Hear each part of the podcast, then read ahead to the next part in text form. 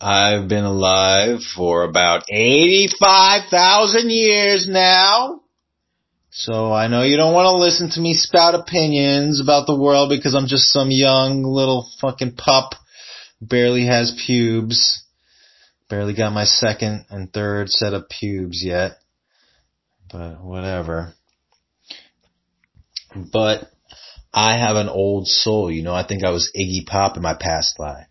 Anyway, we, what we need to do to fix the government is stop letting immigrants have access to the pool of immortality. Okay. Once your family spends a few generations living short lives in a few thousand years, you know, then you can have access, and that'll solve the pra- pl- uh, the tra- the traffic problem too. Am I right? Clappity clap clap clap clap clap. You ever fuck a bitch raw and then and then be like, oh shit, now I have herpes literally forever uh, until the universe dies of heat death.